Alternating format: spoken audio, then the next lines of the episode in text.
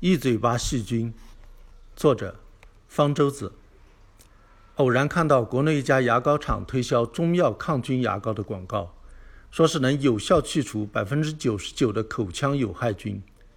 还有其抗菌养护牙刷的广告，声称行业首创抗菌刷毛，能抑制百分之九十九的常见细菌。听那意思，如果两者结合使用，口腔、牙齿里的有害菌。常见细菌都要被赶尽杀绝了，这很能迎合消费者的心理。一般人总认为，我们一天刷两次牙，除了清洁牙齿、去除异味，不就是要消灭口腔、牙齿上的细菌吗？那么你有没有想过，口腔里的细菌有多少种？说出来吓你一跳。通过基因测序可以估计出，一个健康人口腔内的细菌多达两万五千种。这些细菌分布在唾液、口腔黏膜、舌头、牙齿等地方。这些地方的细菌种类也不太一样。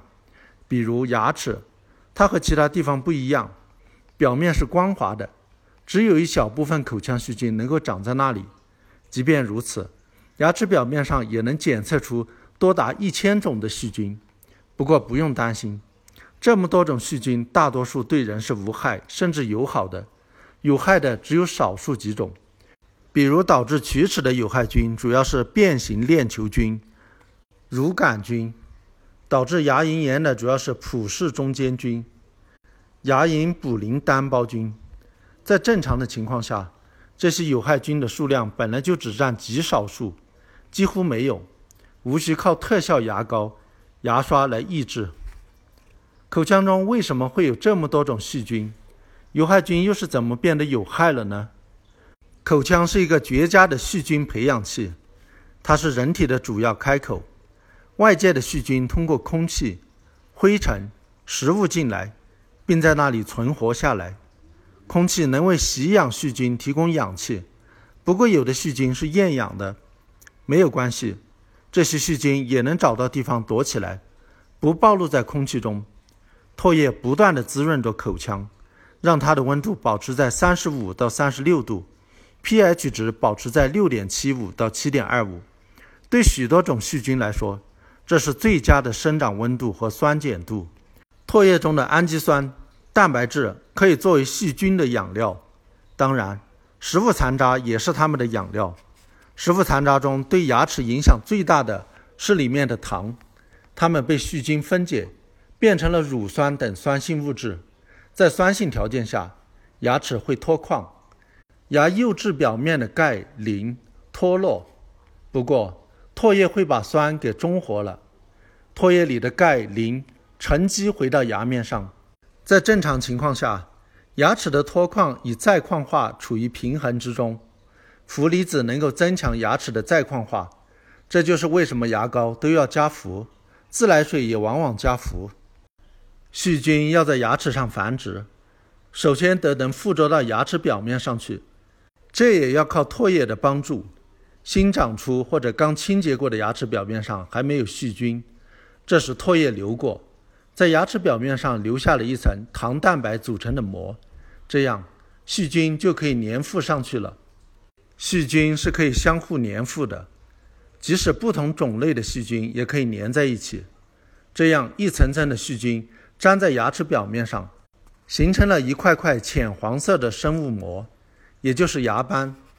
牙斑的第一个害处是破坏牙齿的脱矿与再矿化的平衡，因为唾液渗透不进去，没法去中和牙斑下面的酸性物质。多数细菌怕酸，但是变形链球菌、乳杆菌不怕，它们在 pH 值为四点五时仍然能够生长繁殖。让牙斑的小环境越来越酸，牙表脱矿就越来越厉害，出现了龋齿就不能再恢复了。牙斑的第二个害处是会导致牙周病，长在齿龈缝的牙斑刺激着牙龈，让它出现炎症反应，加剧龈沟液的分泌。龈沟液主要成分来自血清，含有丰富的蛋白质，这对某些细菌来说是上等养料。它们能把蛋白质给消化掉，蛋白质被降解的结果和糖降解的结果相反，让周围环境呈碱性，由唾液维持的酸碱平衡往另一个方向被打破，pH 值能超过七点五。口腔中多数细菌没法在碱性环境中生存，普氏中间菌、牙龈布林单胞菌等嗜碱细菌趁机大量繁殖，导致牙龈炎。